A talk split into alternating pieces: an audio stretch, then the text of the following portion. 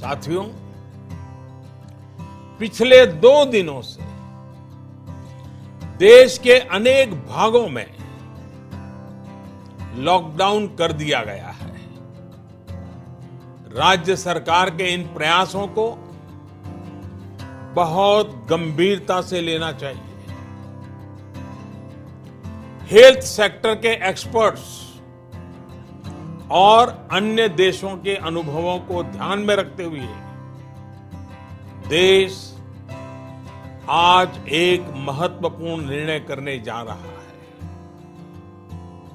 आज रात आज रात 12 बजे से पूरे देश में, ध्यान से सुनिए, पूरे देश में आज रात 12 बजे से संपूर्ण देश में संपूर्ण लॉकडाउन होने जा रहा है।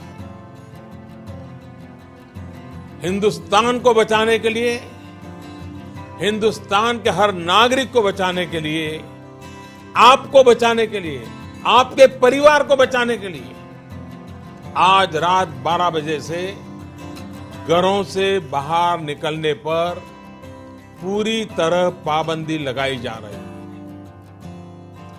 देश के हर राज्य को, हर केंद्र शासित प्रदेश को, हर ज़िले, हर गाँव, हर कस्बे, हर गली मोहल्ले को अब लॉकडाउन किया जा रहा है। ये एक तरह से कर्फ्यू ही है।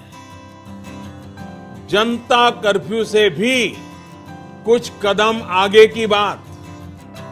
जनता कर्फ्यू से जरा ज़्यादा सख्त।